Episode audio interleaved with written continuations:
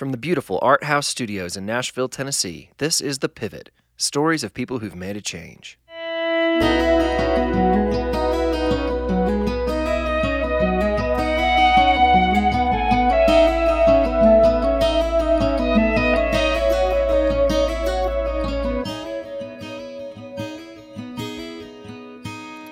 Welcome to The Pivot. My name is Andrew Osenga.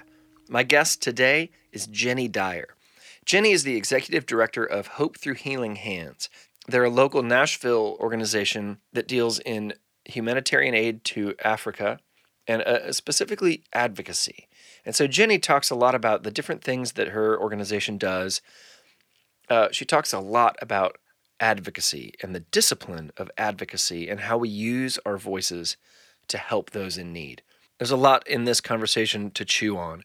So, Jenny's path is that she began her career as a book editor, thinking that she was going to be a professor. But very quickly, she was exposed to the other side of the world and the ways that she could help. So her pivot happened early on in her career. And she spent the last 15 to 20 years seeing firsthand the way the world has been changing for good. So I'm proud of myself because she mentions Bono a number of times, and not once was I like, tell me a Bono story, because part of me wants to do that. But um, this is not Bono's story, this is Jenny's. But I have a Bono story.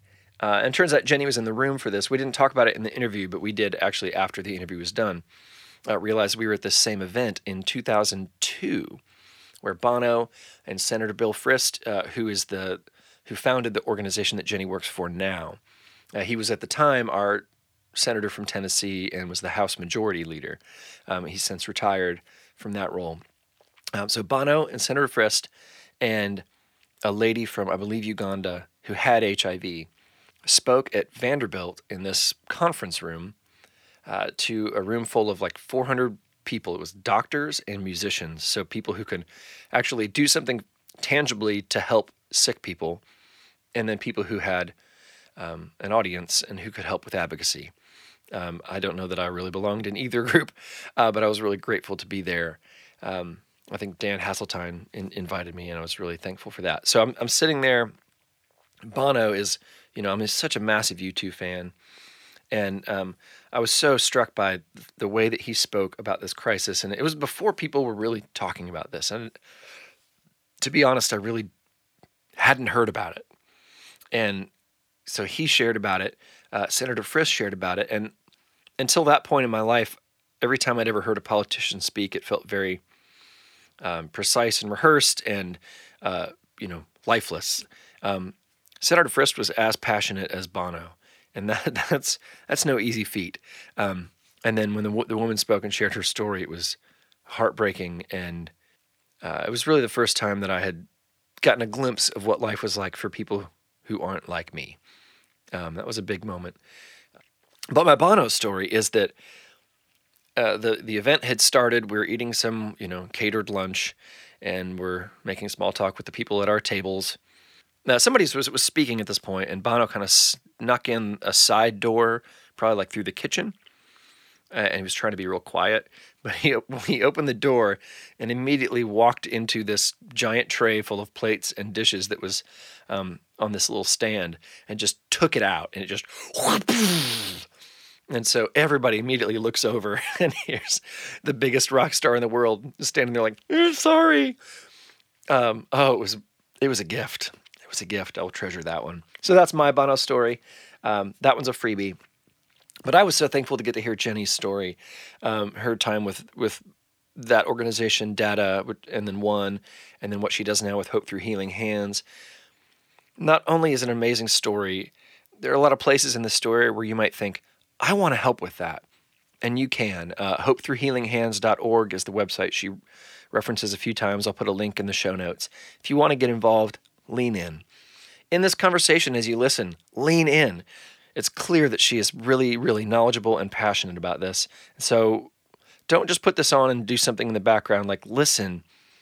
She has so much good information to share, and I want you to hear it.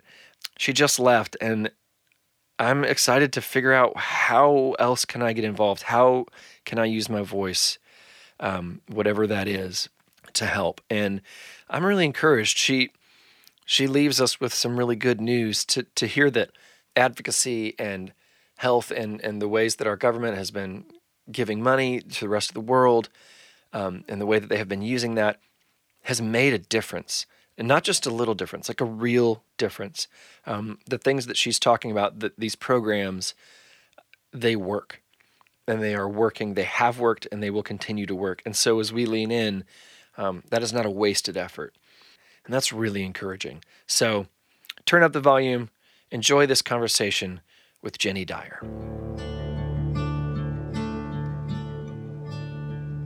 Can we agree that sometimes life gets hard? Having an outside guiding perspective helps us all get through those times well. We talk about it often on this podcast, so I want to tell you about some friends of mine who provide the perspective and guidance that can help you thrive, especially during difficult or transitional times. Global Counseling Network is their name. Global Counseling Network is not a group of life coaches, professional development people, HR specialists, or self help specialists. They're more than that. They are the highest quality counselors that join you on the journey of life to provide trusted feedback and counsel. Your Global Counseling Network counselor is available anytime, anywhere, no matter where you are, based on your schedule. I know you have a lot going on, and trying to juggle it all can seem impossible at times. That's why I recommend my friends at Global Counseling Network as a partner to help you navigate life. Reach them now at globalcounselingnetwork.com. That's globalcounselingnetwork.com. Do this for you. New in Nashville is brought to you by the Nashville Institute for Faith and Work. Do you ever struggle to understand if your work really matters and how it fits into the grand narrative of life? Well, the Nashville Institute for Faith and Work is asking and answering questions just like this every day through ongoing events, programming, and resources. Join them soon at one of their upcoming summer programs like their five week Faith and Work 101 course or by applying to Gotham, their flagship nine month Faith and Work Leadership Intensive.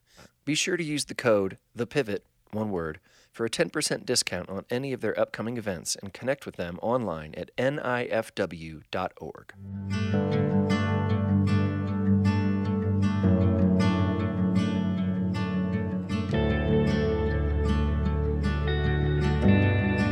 I've read your bio.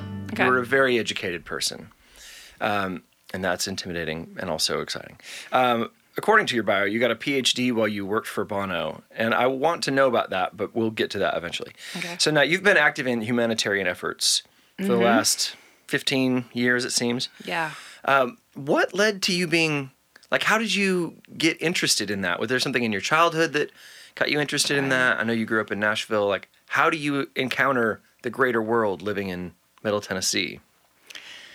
Right. So, um, yeah, I think I was always interested in social justice issues, even from a young age. I mean, you know, spent lots of time in high school in soup kitchens and, um, you know, after school programs for underprivileged children and these kinds of things. So I'd always, always had a kind of a heart for um, issues around socioeconomic issues and um, maybe women's issues um, and justice issues.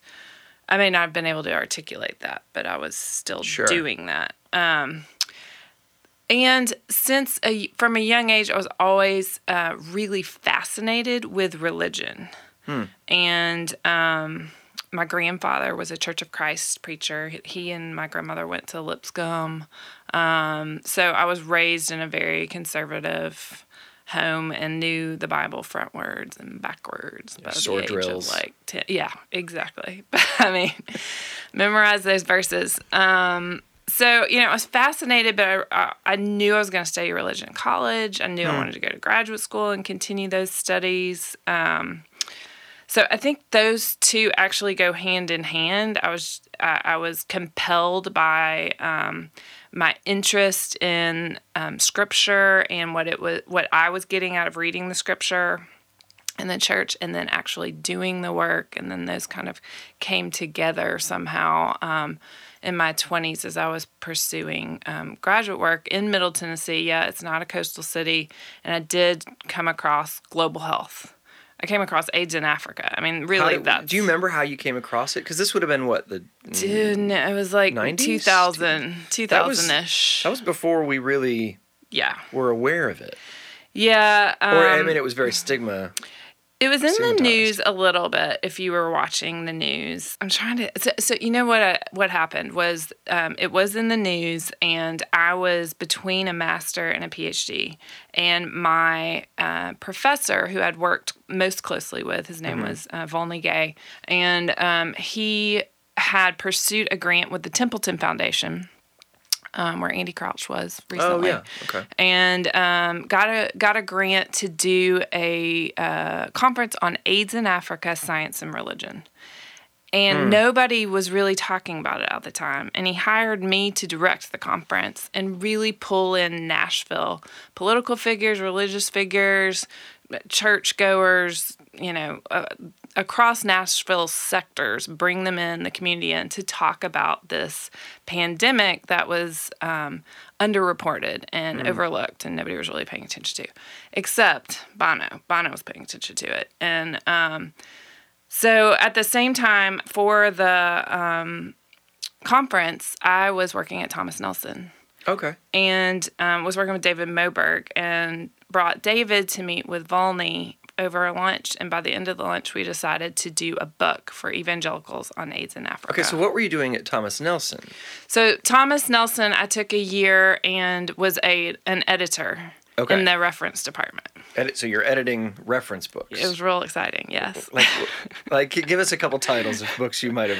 Gosh, I can't remember. I mean, they were they were like commentaries and Okay. things. My that wife nature. at that probably around that same era was doing was a copy editor for Thomas Nelson. yeah, Freelance. We may have worked together. Yeah, she would she would be just sitting at home watching Oprah, just proofreading the teen volleyball Oh girls study. Bible. You know. Yes. Yes. And I, was, I dabbled in some of that too. Yeah. So yeah, Um, okay, so you're at Thomas Nelson. So the opportunity you, you come across this whole world of information and Yes. and people, and Mm-hmm. you go, oh, I, I work essentially at a megaphone. Exactly. And um, and there's this interesting, you know, coming together of a truly historic um, global problem Yeah. that people are not looking at and people maybe don't want to look at. Um, and then you've got um, some interesting people in Washington talking about it, and then this Irish rock star. And why isn't the church getting involved? You know, as somebody in their 20s who's passionate about these kinds of issues. And then the question is, how could we get the church involved? Yeah. And maybe we need to do some work in educating the church. So uh, David agreed we should we should pull this book together, and it was a compilation of essays. Um, the title of the book was "The Awake Project: Uniting Against the African AIDS Crisis," and we wound up getting essays from everybody from I think Charlie Peacock to Bono to Nelson Mandela to Desmond Tutu to Franklin Graham. So it was just across the gamut, left to right. Everyone saying we may not agree on everything, but we do agree that we alone can't solve this African issue, and neither can they. But together, maybe we can start to tackle it. And that was the first time I think the church was hearing this issue. And if you'll remember in the 90s and the 80s, of course, the HIV/AIDS stigma, HIV/AIDS um, uh, disease was very stigmatized Yeah. because it was related to um, the gay community, to um, the drug community, this kind of thing. And honestly, Christians didn't want to get involved. And frankly, when I was meeting with pastors in 2000 through 2005, they didn't want to get involved. They would just say, "I'm sorry, I can't, I can't do this." And I did that over and over and got negative response after negative response. And um, you may recall um, Barna did a poll commissioned by World Vision then, and they asked evangelicals would they care for an AIDS orphan, and less than three percent said they would Really? in 2002. So that that kind of gives you a breadth anecdotally and statistically what And was that was after. on. I mean, that was after like Magic Johnson had been had had yes, you know, Ryan and White had, had, had yes. Mm-hmm. been alive for ten years afterwards, like and was fine, you know, and wow, Yeah, there was a lot of stigma. I think there was a lot of race stigma. I think there was a lot of sexuality stigma. there was just stigma. So the work it, the work was how can we rethink who our neighbor is? You know, if we are to call to love our neighbor. Um, and I found that an interesting question and an interesting mission, if you will. I think so. Um, I think therein lies the pivot, right? Like Yeah. I was interested in becoming a professor of psychology of religion, and all of a sudden I found myself in um, involved in a very important global issue Mm-hmm. for our generation, and one where I really felt compelled to um, be a catalyst to change the mind of the church on these issues Yeah. instead. So, so you put the book together. Or were you still at Thomas Thomas Nelson as you were doing that book? Uh, I wound up. Um, I was uh, kind of like your wife. I, I stayed on as a copy editor and worked loosely with them as a consultant. But um, yeah, I finished the book with Thomas Nelson um, while I was pursuing a PhD, kind Got of a it. little bit. Yeah. So then, how did that lead to you working full time for? Was it Data? Is that where you That's started right. working after that? Yeah. Okay. And does Data still exist? Has that become one? Yes. Good questions. Okay. I, I've never Good been totally certain in about the, in the which which history. thing was which. Yeah. Um, so, so in 2001, I think da- Data was launched as a 501c3 by both Bobby Shriver and Bono and a ragtag group of British and American activists, frankly, Jamie Drummond and Lucy Matthew, and the list goes on. Um, and, you know, there are these just very passionate people around debt relief, around um, trade issues, around HIV AIDS, and how those came together. Data was this horrible name, frankly, right? Because it sounds like a tech company. Um, for debt aid, not AIDS, but aid, trade, Africa, and, Yeah. and um, for democracy, accountability, and transparency. So anyway, who can remember that? But um, but I, I when I was doing this book, The Awake Project, Bono loved the book and um, bought I don't know 500, 1,000 copies or whatever, and was passing them around Wow. on his Heart of America tour in 2002, which kind of launched the whole Data One campaign. That's when he came and spoke with Senator Frist at Lowe's. Vanderbilt. Yeah, I was there. So was I on the front row. So Okay. yeah, so there there our paths meet. Um, so yeah, so I when we did the book, Bono was excited. I wound up meeting with him and his team when they came through Nashville, and they were like. Uh, and Senator Frist was becoming majority leader. He was on the eve of that um, because that was World AIDS Day um, right. 2002. And it was just right before President Bush announced the president's emergency plan for AIDS relief. So all of this is just like building and growing and momentum. And Wheaton was a part, and Willow Creek was a part, and Southeast Christian and Louisville was a part, you know. So there's just growing faith in middle America um, backing around this HIV AIDS crisis and funding. Um, but because Senator Frist was majority leader, I just, I kind of was just the right I was just at the right place at the right time. I was very lucky, and um, was you know uh, connected with Thomas Nelson. Was connected to the Christian artist community. Was connected to Nashville from being here, Yeah. um, and and was in the right state with the right politician who was behind this. And so they just asked me would I lead their faith outreach, and that was what was unique about Data. And that was what was unique, I think, about Bono, where in previous in the previous decades where HIV/AIDS was so stigmatized, you had the left really leading the cause um, to you know combat the virus and and and these kinds of things, and the church just stayed away. I mean, it was a, it was a culture war issue. But Bono said, "No, we're going to have the church in the middle of this. In fact, we are going to ask them to lead this charge." And um, I think rallying the right faith leaders. Franklin Graham was a part. Rick Warren became a part. Bill Hybels, and kind of the list goes on. Um, and getting kind of key conservatives to align and take a stand. You had the church then kind of repent and follow suit. And then you find like today, I mean, lots, I mean, how many hundreds of churches either have HIV AIDS clinics here in, in their own local communities or they're supporting these issues abroad. Um, but I think it kind of took that um, pro- prophetic voice of Bono outside the country, outside our conservative communities, to really kind of wake up the church to say, okay, you know, we have our brothers and sisters in Africa hollowing out a society from a, a disease that they cannot control, and we can do something about it. Why are we not? You know. Yeah. And so, I mean, so you watched a culture's reaction to this issue change like eye to eye as you were talking to people day day in day out. When did you start to see a shift in how people? When did that two percent of three percent of mm-hmm. people that would would care for that that orphan? When did that shift to becoming that group sort of leading that charge?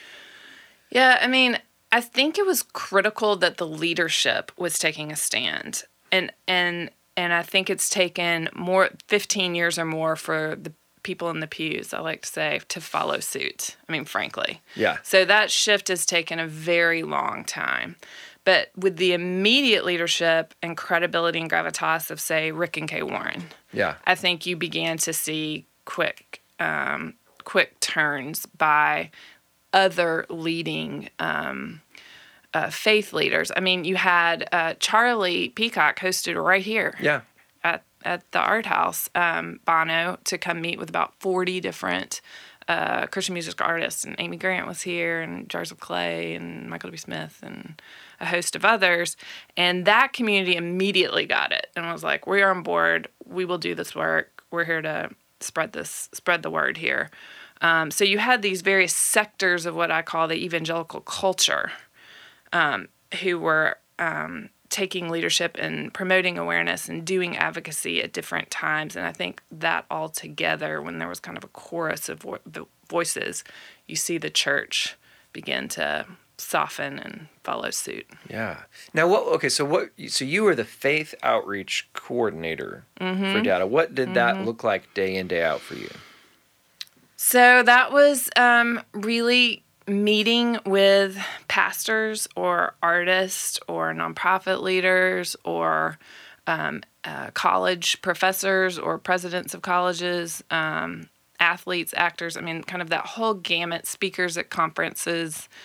Anyone who basically had a following, and it's not too different from what I do today, and would call them and meet with them nationally, and um, and just talk to them about these issues. Ask them if we could, you know, take an hour of their time and meet with them over lunch or whatever.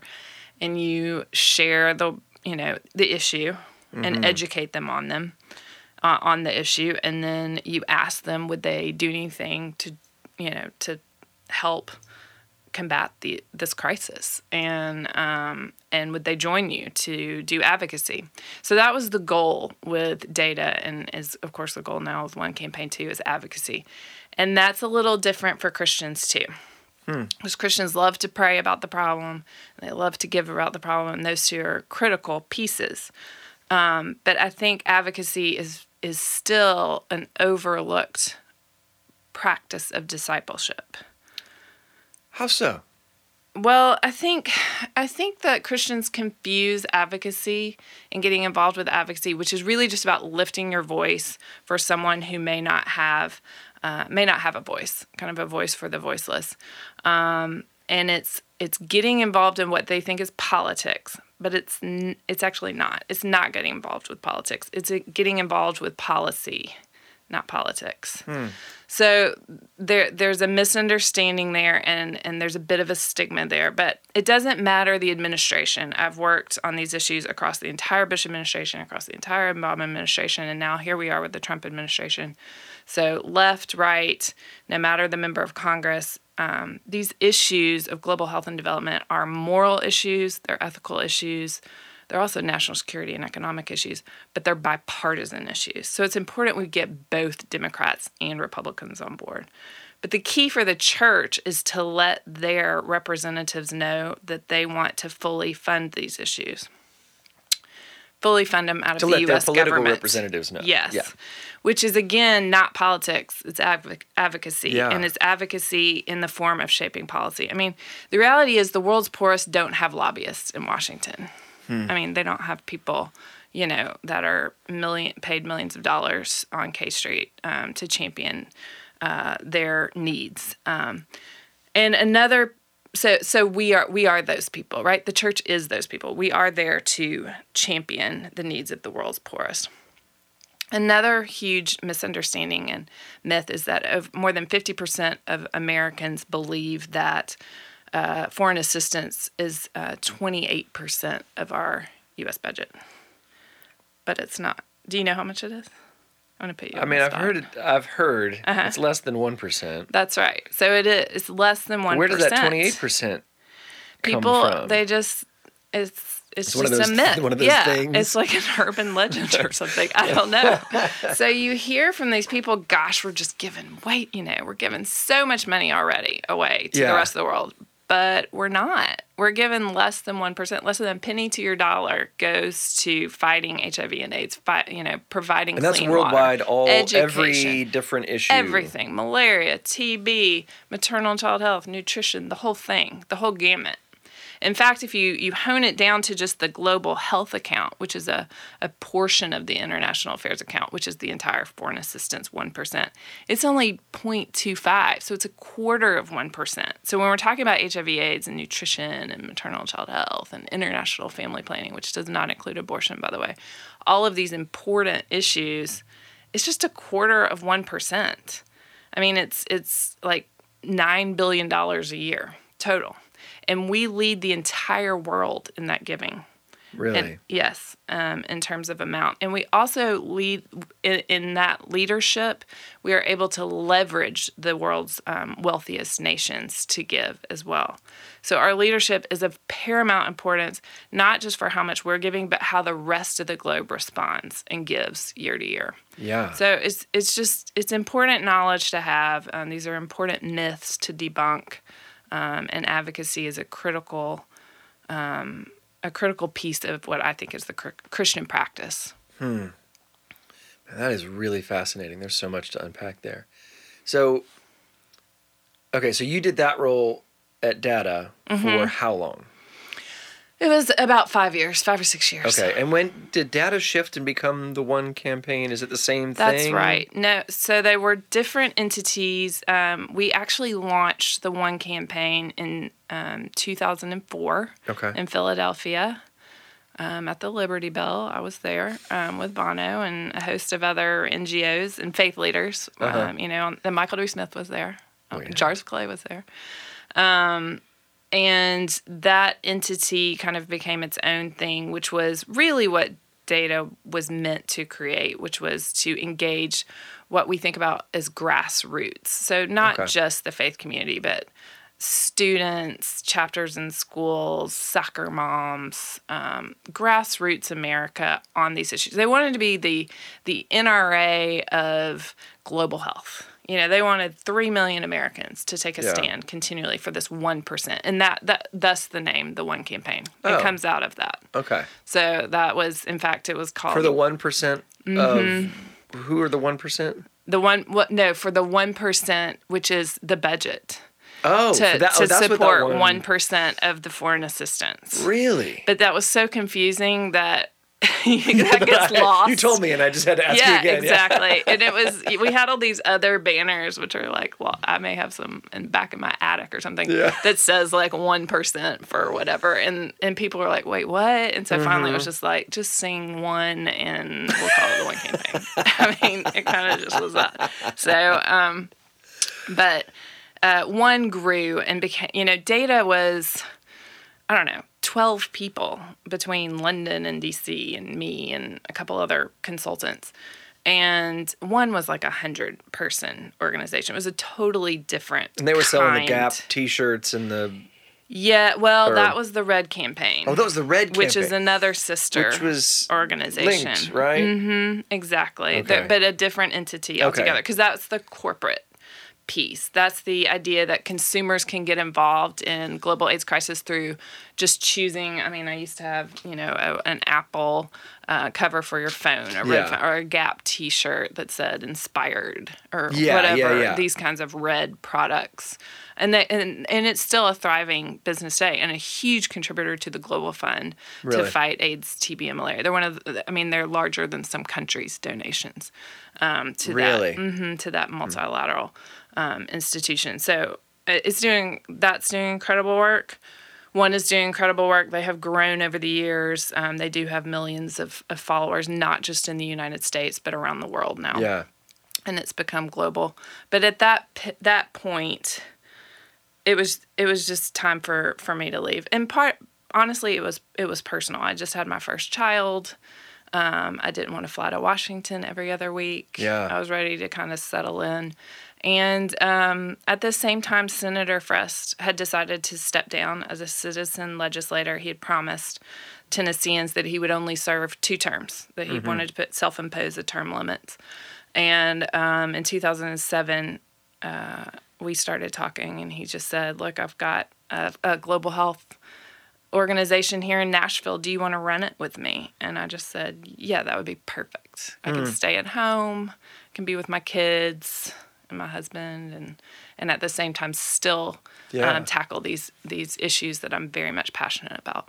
Okay, and that that organization is that Hope Through Healing Hands. Yes. Okay, so you've been there for Almost ten years, 10 now. years. Yeah. Wow. Yeah.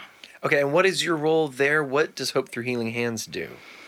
So it's it yeah it's a little different and the biggest difference is that it's so much smaller right we're just a small um, Nashville based humanitarian organization in the footsteps of Senator Dr. Frist he was a cardiac thoracic transplant surgeon before he became a politician Yeah. and um, he has spent 25 30 years going into really conflict nations and spending a month to six weeks of his time doing surgeries Really? with wow. mhm, with Samaritan's Purse, World Medical Missions, um, and so in his footsteps, we created a nonprofit program, um, the Frist Global Health Leaders Program, and it supports medical students, nursing students, public health students who want to go out into low income countries and provide clinical care for the most part. Yes. So the Frist Global Health Leaders Program provides um, small grants to medical students, nursing students, public health students, and they go over and provide clinical care and training of community health workers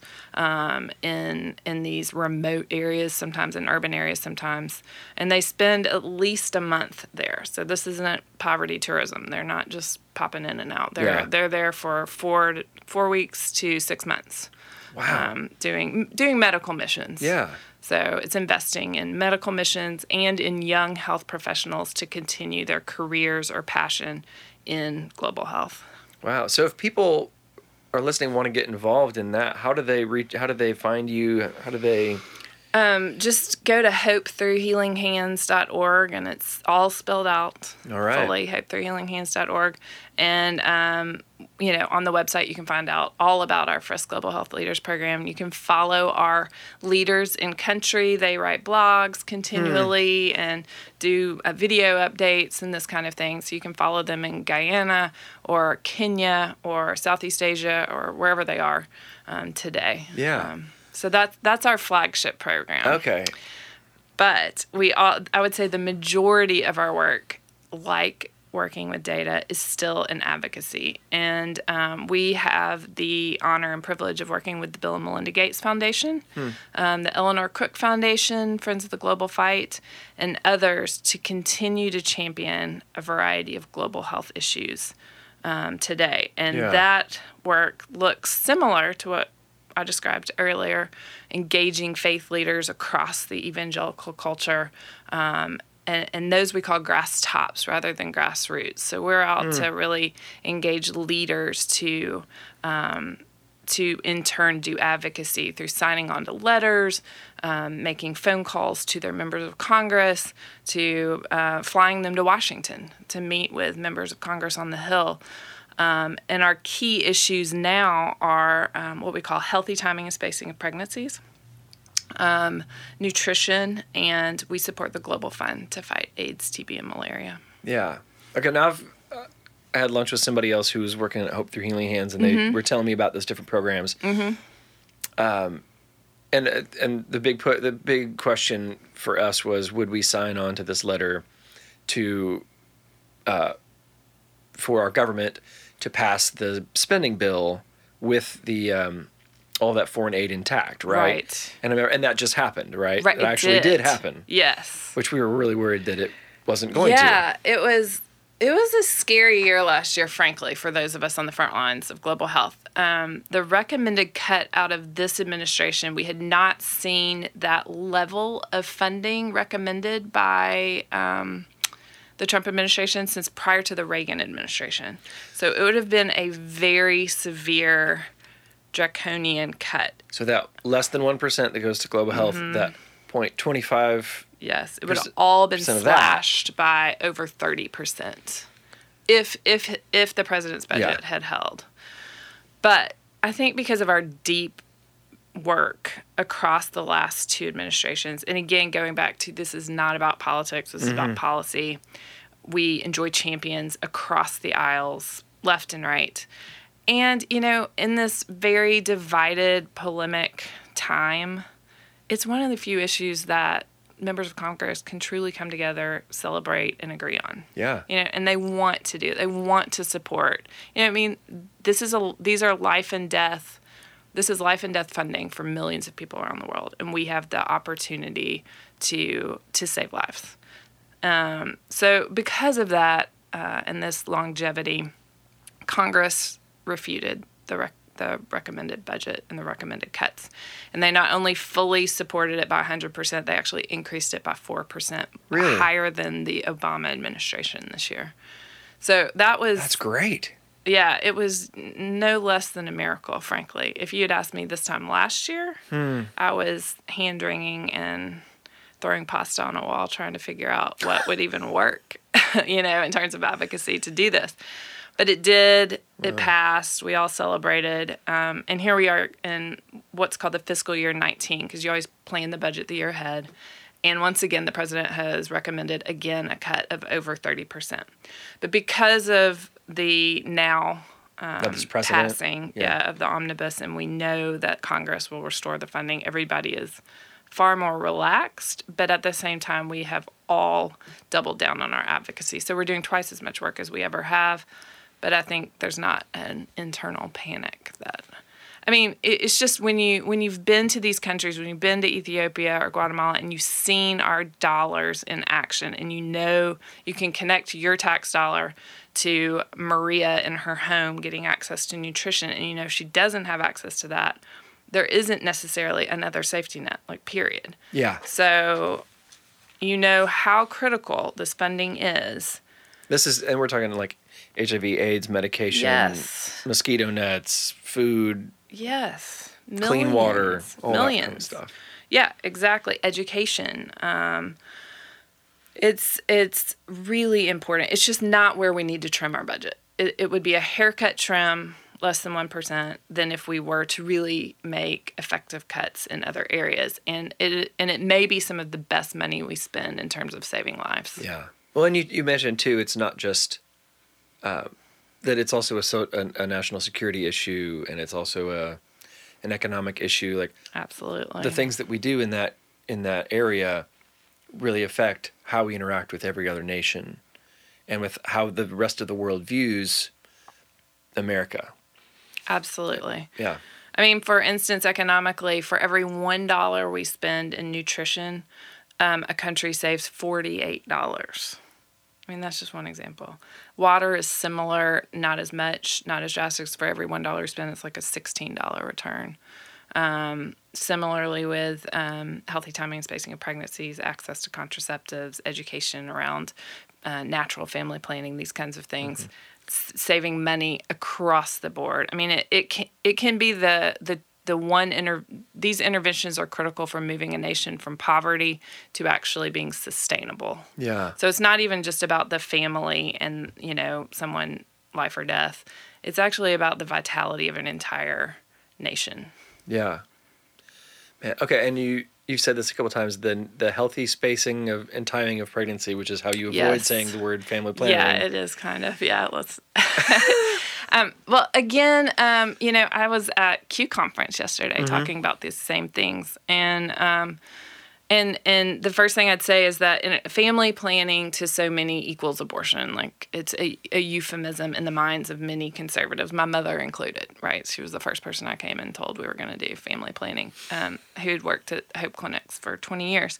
The reality is, again, a myth that Christians, I think, or conservatives don't understand is that when you're talking about family planning and global health, it does not include abortion. In fact, there's multiple laws to prohibit um, ab- use of funding for abortion or even counsel about abortion um, that are strongly held. The Helms Amendment of 1973 prohibits it, and then currently the Mexico City policy not only prohibits it, but um, prohibits funding to any institution that um, provides services for abortion, period. So it's kind of a double bind there under, um, and this is usual for Republican administrations. So you take that off the table altogether, and you think about um, the average age of young women in developing nations being 16 when they get married, and you find out the statistic that um, if a 16 year old can just wait till she's 20 to have that first child, to have that first pregnancy, she's five times more likely to survive the pregnancy complications of pregnancy and childbirth. Wow, five times. Five times. And you learn that pregnancy for a young teen girl in developing nations is the number one cause of death. I mean, these are li- this is a oh life and death situation for young women. And it, it, we're talking we're not even talking about, you know, issues around sexuality. We're talking about young married women needing to with their spouse wait on a pregnancy. And that's what we call healthy timing of pregnancy. So she can be healthy. Yeah. Um, and then the second is spacing of pregnancies. If she can space those pregnancies three years apart, the child is twice as likely to survive, studies show. So it's not just a maternal mortality issue, it's an infant mortality issue as well. So um, being able to do that successfully does mean either an intervention of a contraceptive or a very successful natural family planning program. And they and, and over 120 uh, sorry, over 220 million women around the world say they want access to this but they don't have it right now. Yeah. And thus you have a Catholic woman, Melinda Gates, who also doesn't want to talk about family planning mm-hmm. from her background, leading the charge on these issues and asking Bill Frist and me, how do we get, you know, the church on board these issues? And I mean, what is that conversation like? it's well we're both very passionate about saving lives and Yeah. we know that you know saving the lives of the vulnerable is what scripture calls us to do and you know family planning like hiv aids has been a long time culture war issue due to the rhetoric and if we can just rethink the importance again of truly what it is which is truly healthy timing and spacing of pregnancies like Yeah. just there's no reason to even use the word family planning Yeah. and um, and providing that for women who don't have access to that, for families who don't have access to that, it shows not only does it help the health the the um, the health of the entire family because it lets mom go back to work, she can feed all her kids, all the kids she can afford for all the kids to go to school. She's not having seven kids; she's having two. It changes actually the whole shape of a nation, Yeah. um, which is called a demographic dividend. So there again, it's another. I th- I think honestly that um, this issue is the axis issue for global health. Um, if we can tackle healthy timing spacing of pregnancies for women, um, I think we can actually we can actually achieve what are now called the sustainable development goals because it does um, this trickle down effect, if you will, and affect hunger and gender equality and education and Yeah. maternal health and child health and the whole gamut of issues um, if you can start with prevention and having just the right timing and the right spacing. Yeah. But you have to know all that to know how to support it. Yeah. Man. Okay. So, how if people want to get involved in this, like how do how does just an average not grass top person Mm-hmm, help? uh, so the uh, any anybody should be able to lend their voice and lend their name to this issue, and we welcome everyone to the table for this. Um, again, you can go to hopethroughhealinghands.org backslash advocacy, and on that page we have a form you can fill out. And it'll take you under 30 seconds. It's just kind of your name and title and zip code. And, and you can check which global health issues you would like to support nutrition, HIV, AIDS, and including healthy timing and spacing of pregnancies.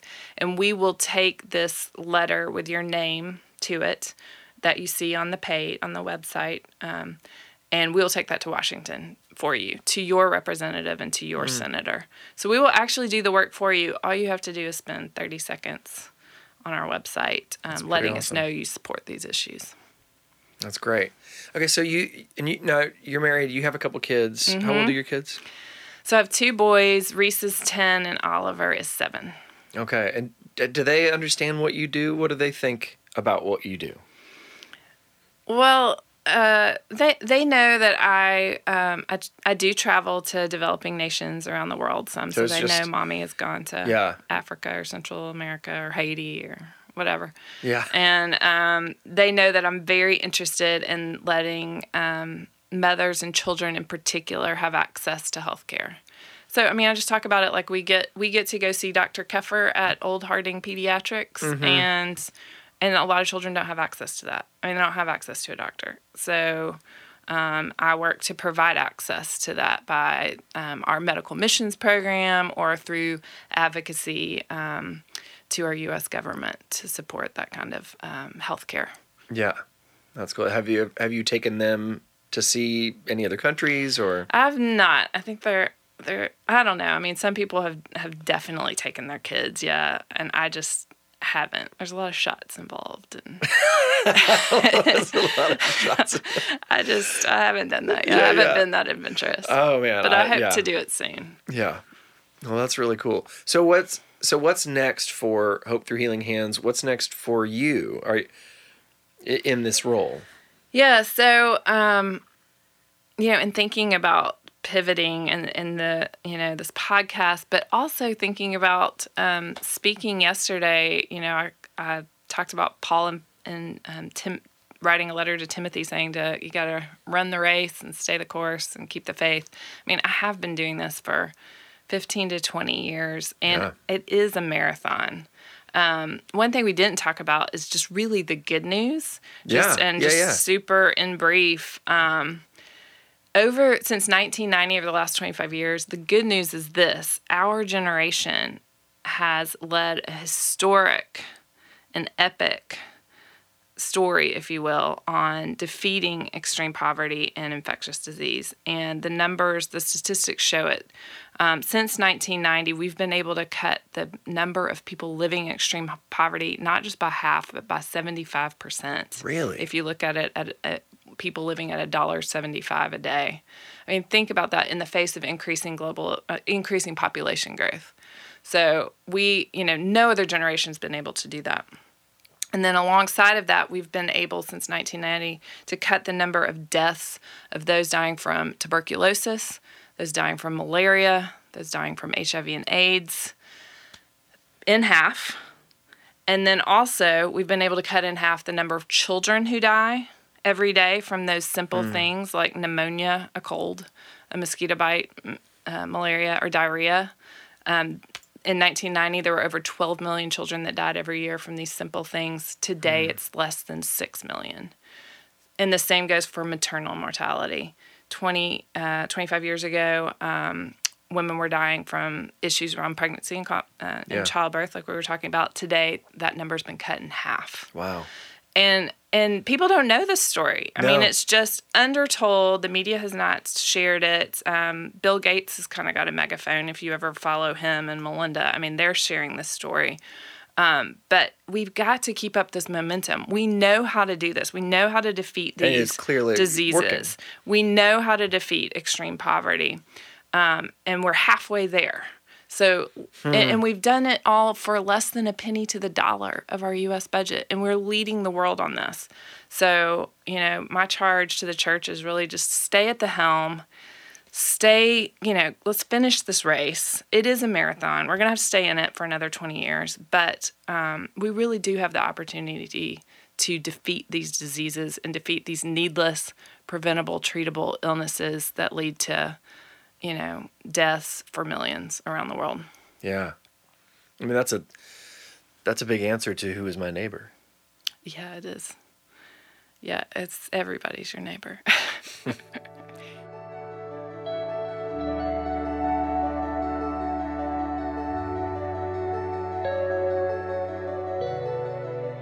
How encouraging was that?